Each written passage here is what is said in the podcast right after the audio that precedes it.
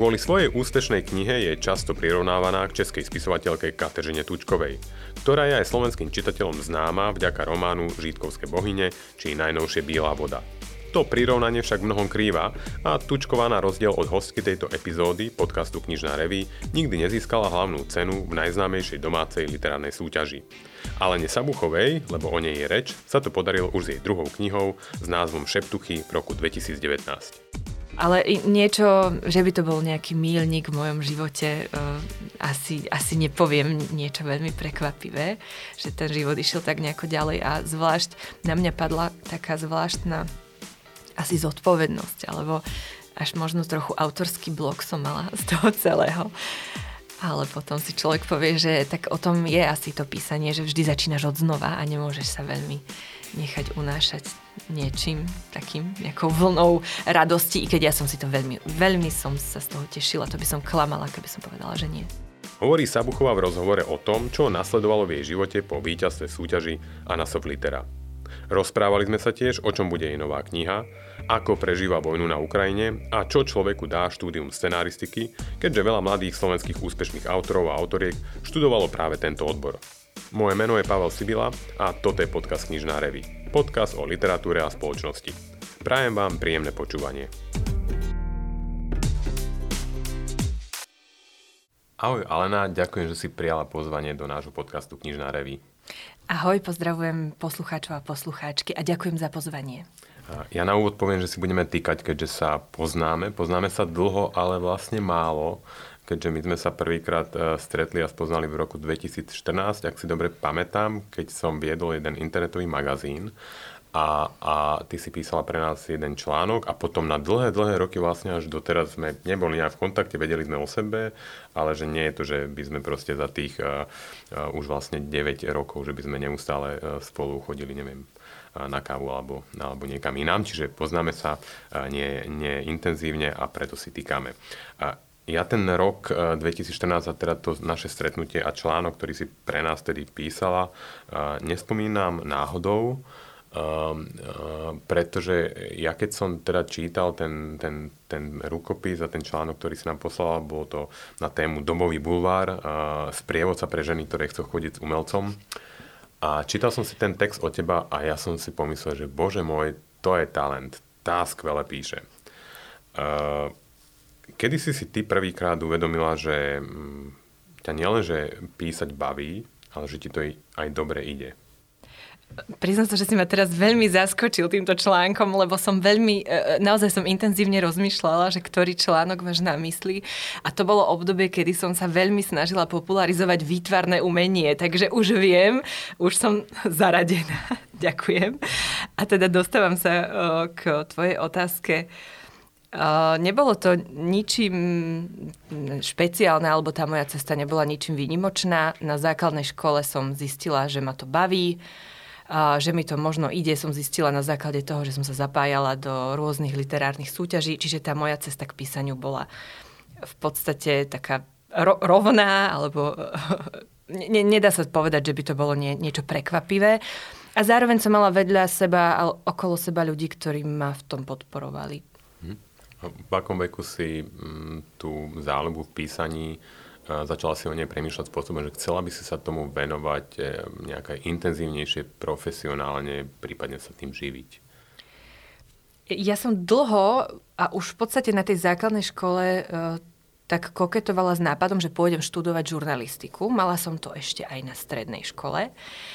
A napokon ma zlákalo um, umenie ešte nie v tej, v tej scenaristickej podobe alebo v tej uh, písacej, spisovateľskej, ale uh, chcela som sa venovať umeniu možno z tej druhej strany a išla som študovať kulturológiu. S tým možno aj súvisí tá moja fascinácia výtvarným umením. A v podstate až potom som sa rozhodla, že uh, pôjdem na scenaristiku. Čiže ani toto nebolo celkom, nebolo to úplne odtrhnuté, toto moje rozhodnutie, ale nebolo zase tak priame. Keď spomínaš tú scenaristiku, uh-huh. tak e, dôvod vlastne, pre ktorý som ťa pozval je aj ten, že e, ty si našou prvou štipendistkou v rámci nášho štipendijného programu pre mladých e, spisovateľov, spisovateľky. A ja prezradím, že z tých pomedzi 19 prihlásených autorov, autoriek Sme potom piatich, alebo porota, ktorá bola v rámci tohto programu, vybrala piatich na, do takého užšieho výberu, s ktorými sme robili aj, aj pohovor. A štyria z tých piatich uh, študovali scenaristiku. Mm-hmm.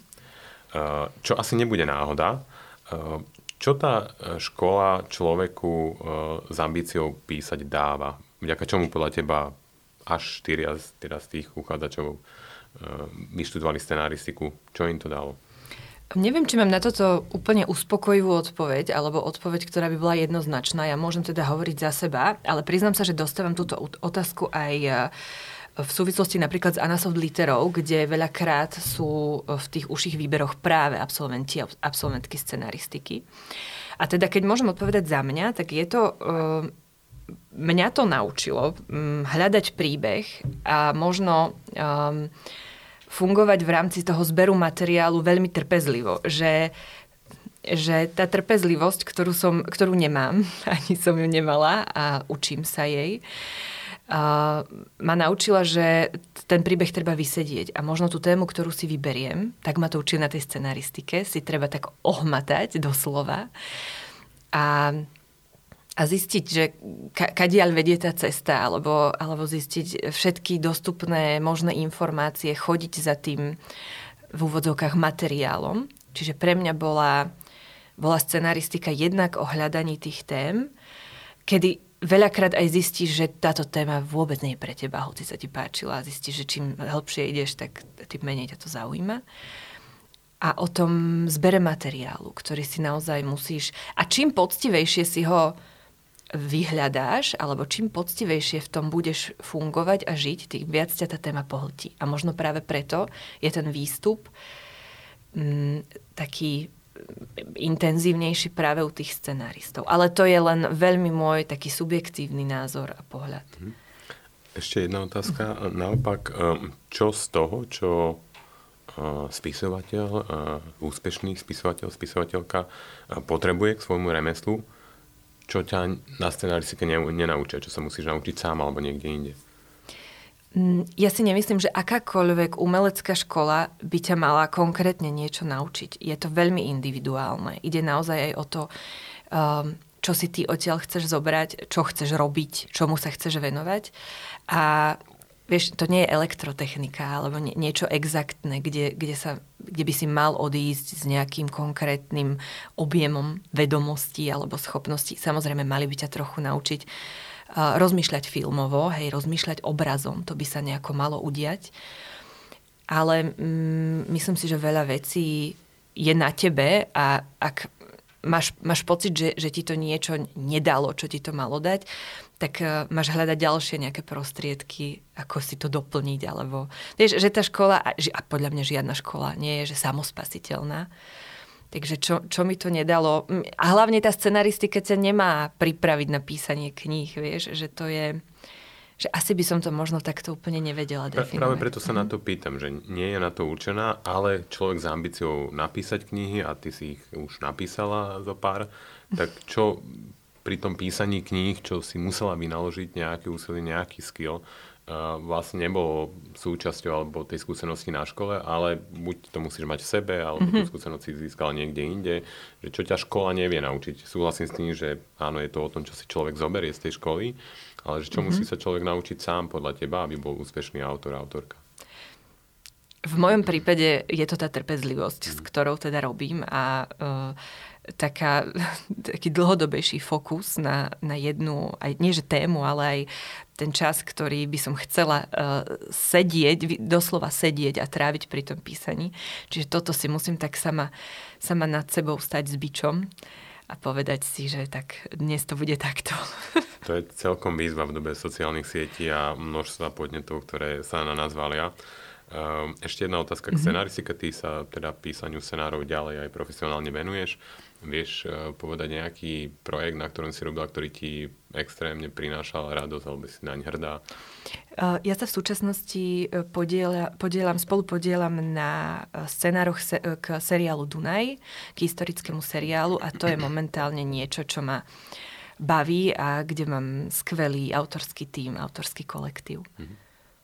Uh, Na víťazstvo v Anasov Litera súťaži sa, sa ťa už viacerí opýtali, ale ja by som sa chcel opýtať vlastne, čo bolo potom, čo bolo po víťazstve, po zisku tejto ceny, ako sa zmenil e, tvoj život? A ako sa možno zmenil aj pohľad e, ľudí okolo teba na teba, že si pocitovala si nejakú zmenu?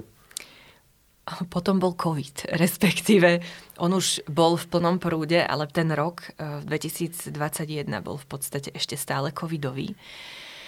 A, ešte stále sme boli v izolácii. Čiže, a budem si na ne veľmi intenzívne pamätať uh, skrz Anasoft Literu aj kvôli tomu, alebo vďaka tomu, že ja som absolvovala veľmi veľa besied so študentami a študentkami uh, stredných škôl, pretože som bola nominovaná aj v Cene René. Cene René, ďakujem.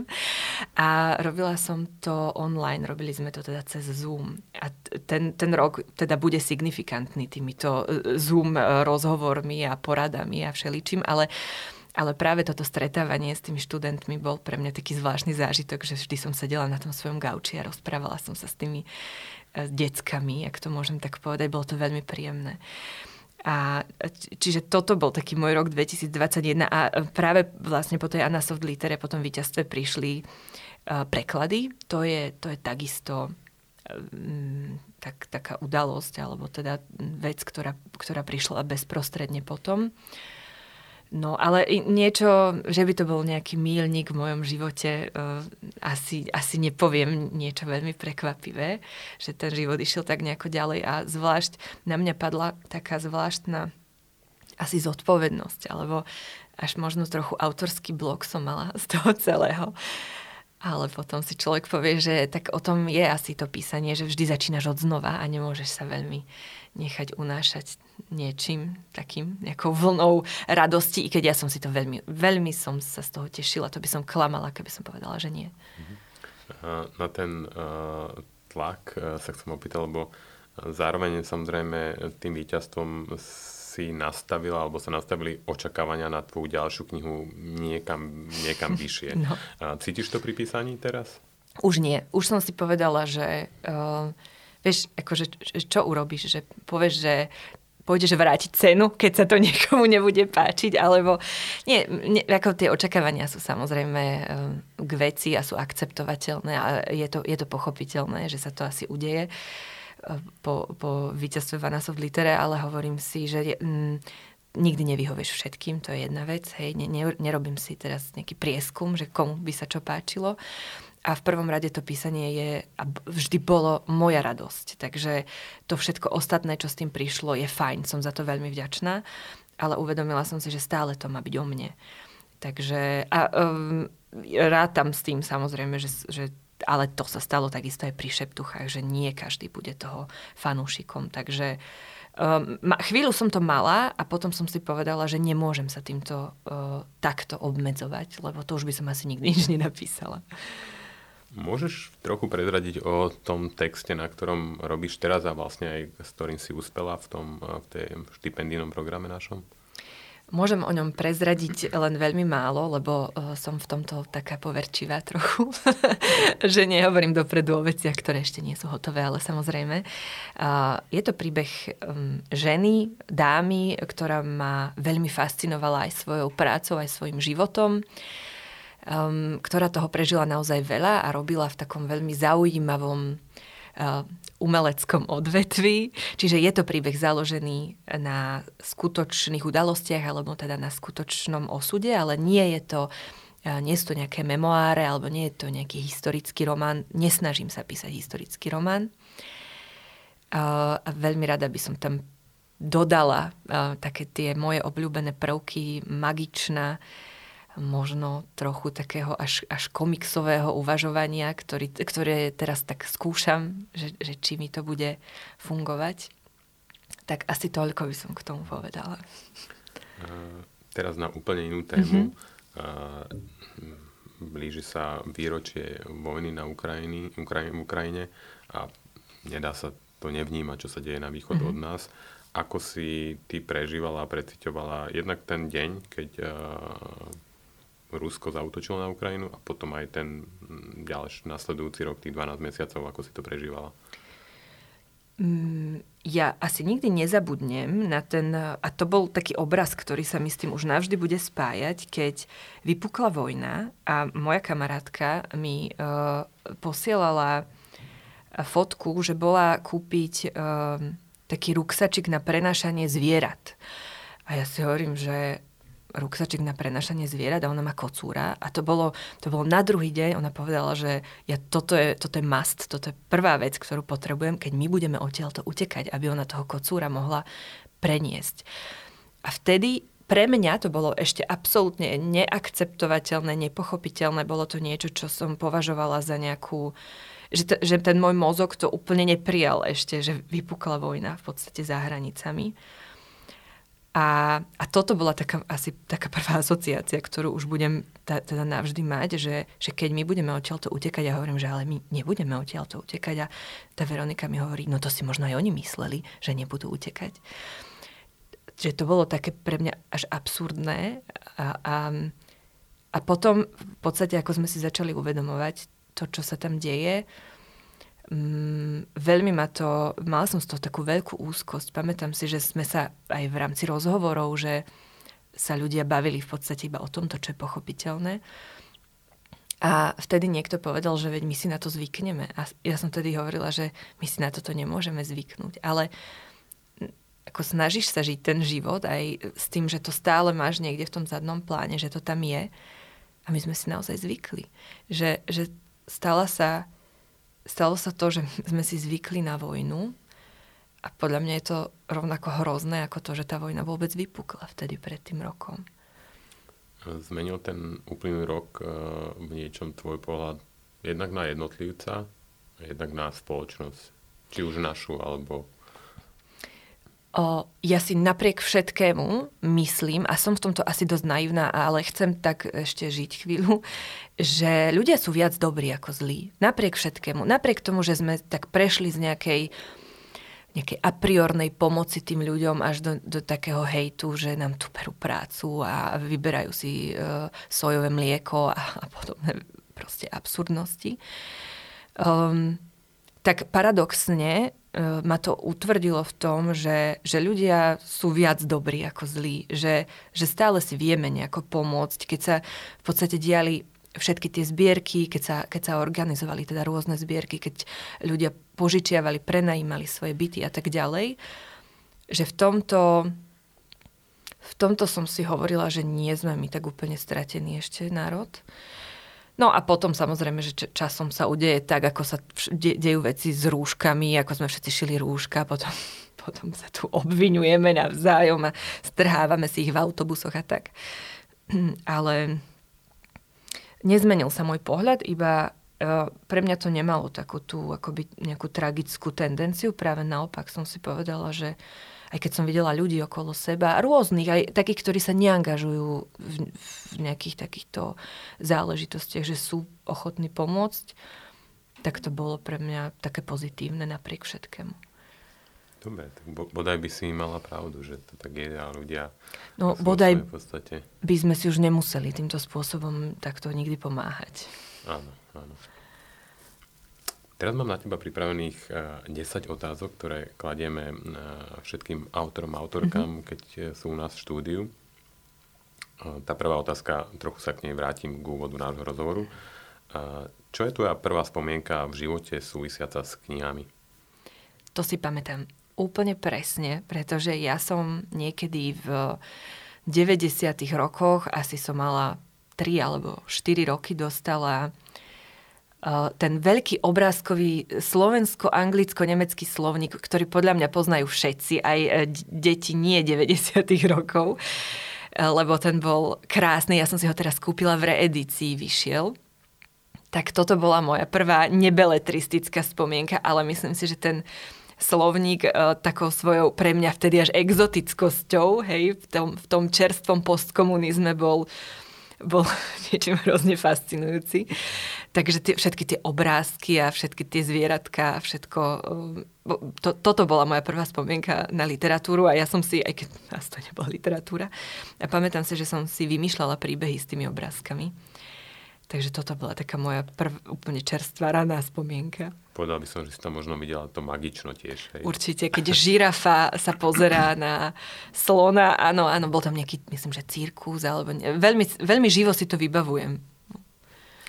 Čo potrebuješ e, okolo seba alebo v sebe, aby si, mohla, aby si si mohla sadnúť k počítaču a písať? Ja potrebujem postavy. To som si tak minule uvedomila, že mňa nevie nič tak veľmi ťahať, ako ako tie postavy, s ktorými ja sa nejako vnútorne skamarátim a potom chcem s nimi ďalej niekam ísť a chcem vedieť, kam ma oni zoberú. A potom z takej akože pragmatickej stránky asi pokoj. Ja potrebujem pokoj, že nie som ja veľmi ani kaviarenská spisovateľka, ani hudbu si nepúšťam, že mám úplne najradšej, keď som sama zavretá niekde. Pociťuješ pri písaní úzkosť alebo radosť? A tak ja sa zase až tak neprežívam. Asi ne, neviem. Občas takto, samozrejme, že sa ma dotýkajú nejaké veci. Uh, špeciálne, keď sú to veci, alebo teda udalosti a príbeh, ktorý je založ, založený na reálnych skutočnostiach, tak vtedy sa viem tak dojať, alebo si viem povedať, že súcitím s tou postavou, že mo, možno toto je to správne slovo, že, že taký súcit je, je moja emócia. A pociťujem, no tak takú frustráciu občas pociťujem, keď to nejde, ale to nesúvisí ani s tým príbehom, to je skôr o mne, že si to neviem nejako nastaviť, ale už som sa trochu naučila s tým pracovať, že to netreba hrotiť. A radosť, keď mám radosť z toho textu. To sa tiež občas stáva. Ale to sa stáva málo kedy, že ja nie som nikdy úplne spokojná. Spomenula si dnes, že si mala aj autorský blog po tej Nasov litere. Ako si ho odblokovala? Že som nepísala to je úplne ako... Uh, ja, ja si stále myslím, že keď niečo nejde, tak proste iba počkaj, kým to zase pôjde. Že, že tebe to... Za, teda mne to veľmi začalo chýbať, veľmi, že, že chvíľu som si povedala, že OK, tak, lebo že mala som aj samozrejme iné projekty a to scenaristické písanie tiež svojím spôsobom písanie, ale čo sa týka tej beletrie, tak som to nechala tak chvíľu, že som to proste nechala tak. S akým najzvláštnejším názorom na teba alebo na tvoje písanie si sa stretla? Vieš čo, um, buď sa to ku mne nedostalo, niečo, čomu by som veľmi chcela venovať pozornosť, že mám dobrých kamarátov, ktorí ma tým neobťažujú, že kto kde čo o mne povedal. A, ale teda, ak sa bavíme o nejakých um, akoby literárno-kritických um, recenziách alebo zmienkach. E, toto je podľa mňa vec, na ktorú má každý absolútne legitímne právo, čiže vôbec by som to ani neoznačovala, že to je nejaké najzvláštnejšie a už vôbec by som nechcela to niekomu vyvracať alebo ho presviečať, že to tak nie je. Tak ako aj ja mám názor na mnoho vecí. Ale mm, ako pokiaľ sa to ne, nejako netýka toho, že som niekomu ublížila alebo niečo som urobila, tak ma to až tak veľmi ne, nezaujíma, že čo si, či, si, či sa, ako to, že sa niekomu nepáči moje písanie, no tak. Tak doplním tu ešte mhm. otázku, mm-hmm. keď si spomínala na recenzie. Mm-hmm. Našla si v tých recenziách, ktoré vyšli naše ptuchy, dajme tomu mm-hmm. niečo, čo ťa samú prekvapilo, že ten pohľad na mm-hmm. tvoje písanie a čo ti aj pomohlo sa niekam posunúť a a, a niečo ti to dalo, že bola to taká, že konštruktívny názor? Určite. Ja si myslím, že v, v tých recenziách, e, ako keď sa nad tým zamyslíš, tak, tak e, sú tam fragmenty, alebo sú tam, sú tam aj názory, ktoré aj s odstupom času, keď sa na ne pozrieš, však to už je pár rokov, tak si povieš, že, že, že rozumiem, čo tomu človeku, prečo mu to prekáža. Takéto som mala, že keď to bolo naozaj že, že podané veľmi konštruktívne a veľmi vecne, tak ti to pomôže. Ja si myslím, že každý, každá pripomienka, hoci ju aj nemusíš zobrať, tak uh, minimálne sa nad ňou zamyslíš, hej, pokiaľ to nie je nejaký vyslovene hate. Ale čo, čo je pre mňa zaujímavé, tak uh, som v nejakých, a to myslím, že nebola to nejaká odborná recenzia, ale v, našla som v tých recenziách čitateľských takú na jednej strane až výčitku, že je to také scenaristické, hej, že všetci v tom vidia, že to je taký, ako, také scenaristické cvičenie, ale paradoxne zase v inej recenzii to bolo vyzdvihnuté, že tá scenaristika, že to je filmové a že tam tie obrazy fungujú tak filmovo. Že toto je v podstate veľmi vtipné, že čo jeden pokladá, považuje za slabinu, za slabinu, tak presne tak, tak ten, ten druhý človek, jemu sa to páči a, a považuje to za devízu. A vlastne vtedy si povieš, že no nemôžeš vyhovieť všetkým a nemôžeš si teraz urobiť anketu, že čo si myslí pani Mária z Nitry, lenže pán Jozef z Trnavy, tomu sa to nepáči, tak čo teraz? No. Čo alebo kto ti v slovenskej literatúre chýba? To viem úplne presne, pretože som to minule hovorila niekomu. Chýba mi Václav Pánkovčín, ktorého ja považujem za uh, absolútne fenomenálneho spisovateľa, ktorý keby nás neopustil tak skoro, tak si myslím, že by bol teraz veľký, naozaj, že veľký spisovateľ.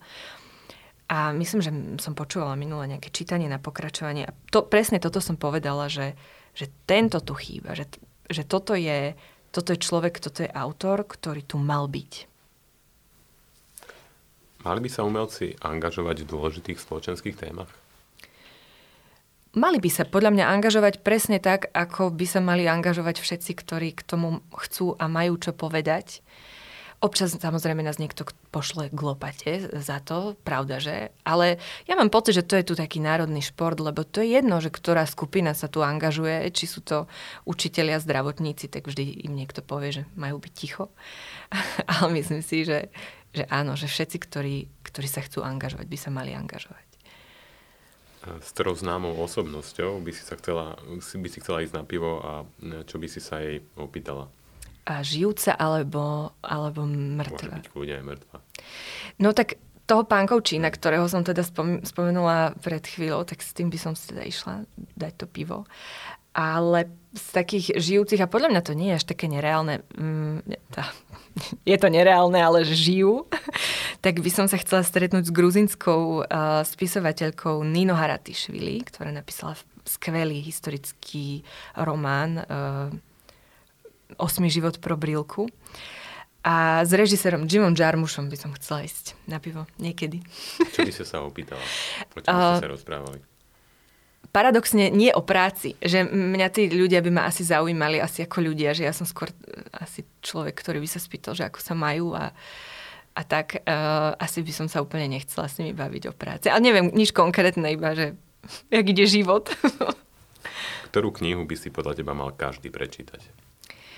A na túto otázku presne od istého času neodpovedám, lebo uh, si nemyslím, že existuje univerzálna kniha, ako neexistujú univerzálni ľudia. Kedy si som to tak mala, že som veľmi hovorila, že teda ten ruský realizmus, kde je všetko a, a tá vojna a mier, kde, kde naozaj v, sa vieš naučiť ako ten príbeh, alebo naučiť, kde vidíš, ako sa vystaval príbeh a kde, kde je naozaj všetko a ako to vedeli dobre robiť. Ale potom si hovorím, že nie, ja by som asi nikomu žiadnu knihu nenútila. Skrátka, tak ako pre, pre niekoho môže byť kniha jeho života leporelo, lebo má, neviem, pekné spomienky, tak pre niekoho to môže byť niečo úplne iné. Nemám, ja nemám rada univerzálne odpovede a pre, preto si myslím, že ani neexistuje univerzálna kniha. Tak sa to opýtam inak. Mm-hmm. Ktorú knihu si najviackrát prečítala, ktorá kniha vždy, keď si ju znovu prečítaš, ťa stále fascinuje, okrem teda uh, detskej ilustrovaného slovníka slovenského. Asi to bude niečo od Markéza, to sú také moje ale mm, to súvisí možno aj s takou ešte strednou školou a s takým dospievaním. Ale zase ja som napríklad čítala viackrát aj, že Stefana Kinga, hej, že pozor, aby sme, som teraz nevytiahla nejakú takú literatúru, kde si povieš, že ale toto, toto nemôžeme, lebo toto je malo intelektuálne, hej. A myslím si, že Marquez bol taký môj e, autor, na ktorom som v podstate vyrástla. Mm neviem, myslím, myslím si, že, že nemám akoby, ani ja nemám, je, je to veľmi ťažké povedať jednu knihu, ktorú by som ja aj z mojej knižnice nejako odporúčala. Je tam, veľmi sa mi páči Mariana Enriquezová, to nedávno, alebo 3-4 roky dozadu vyšla um, poviedky, na ktorých názov som teraz zabudla, ospravedlňujem sa, ale aj to je kniha, ktorá sa dá čítať dokola. Potom um, No nespomeniem si teraz rýchlo, lebo, lebo listujem v tej knižnici, takže... Tak ja len doplním, tento podcast možno bude počúvať aj veľa mladých ľudí mm-hmm. s ambíciou písať, alebo ktorí už aj píšu. A keď mm-hmm. si spomenula toho Stefana Kinga, tak on napísal výbornú knihu o písaní, mm-hmm. o tom, čo to obnáša a ako k tomu pristupovať. Mm, už len posledné dve otázky. Čoho sa bojíš? Bojím sa takých nečakaných správ, ktoré nás vedia nečakaných, nepríjemných správ, ktoré nás vedia zaskočiť. To, sú, to je taká predstava úzkosti u mňa, že mi niekto zavolá ráno, že sa niečo stalo, alebo kedykoľvek. Toto ja mám, mám to aj dokonca, je to asi iracionálne, ale mám to pri neznámych číslach, že mi niekto volá, pričom však aj zo známeho čísla ti môže zavolať niekto, že sa niečo stalo. Ale nemám rada, keď... E, no, také tie nečakané správy, ktoré sa proste dozvedá, že musíš s nimi operatívne naložiť. Kedy si si naposledy povedala, to je krása? A to viem celkom presne. To boli také dva momenty v posledných mesiacoch. Um, jeden, keď som sa bola pozrieť na potvorenie Slovenskej národnej galérie. A druhý, keď som bola na jeseň u svojho brata, ktorý žije v anglickom meste York, ktoré na jeseň bolo absolútne nádherné a vyzeralo presne ako z toho slovníka detského. Uh, tá jeseň tam bola prekrásna naozaj, že, že to, tedy som si hovorila, že že toto je, toto je star z holou, alebo teda nejaké také mestečko, ktoré naozaj vyzeralo ako z filmu. Dobre, tak ti prajem ešte veľa takýchto momentov uh, v nastávajúcom roku a držím palce pri písaní tvojej novej knihy. Všetci sa na ňu tešíme a ešte raz ďakujem, že si prijala pozvanie do nášho podcastu. Ja ďakujem veľmi pekne za pozvanie.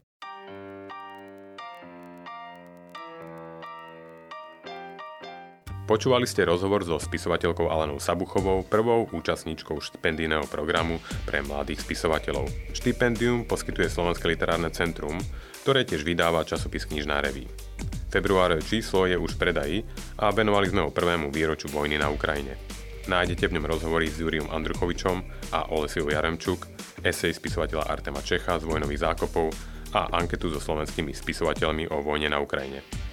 Okrem toho si v novej knižnej reví môžete na dvoch stranách prečítať o feministickom divadle, ale tiež o spoločnom knižnom počine Petra Zajaca a Jana Štrasera, ktorý má názov S tmy dotmy. Časopis Knižná reví nájdete v každom dobrom novinovom stánku, v pestvách Martinus a Artforum, alebo vo vašej poštovej schránke, ak si ho predplatíte na stránke distribúcia časopisov.sk. Na tvorbe tohto podcastu sa okrem hostky Aleny Sabuchovej a moderátora Pavla Sibilu podielala aj Eva Ilievsky a Michal Štepán. Ak sa vám náš podcast páči, prihláste si ho na odber a ohodnote ho vo vašej podcastovej aplikácii. A to už je naozaj všetko. Tešíme sa na vás opäť o dva týždne.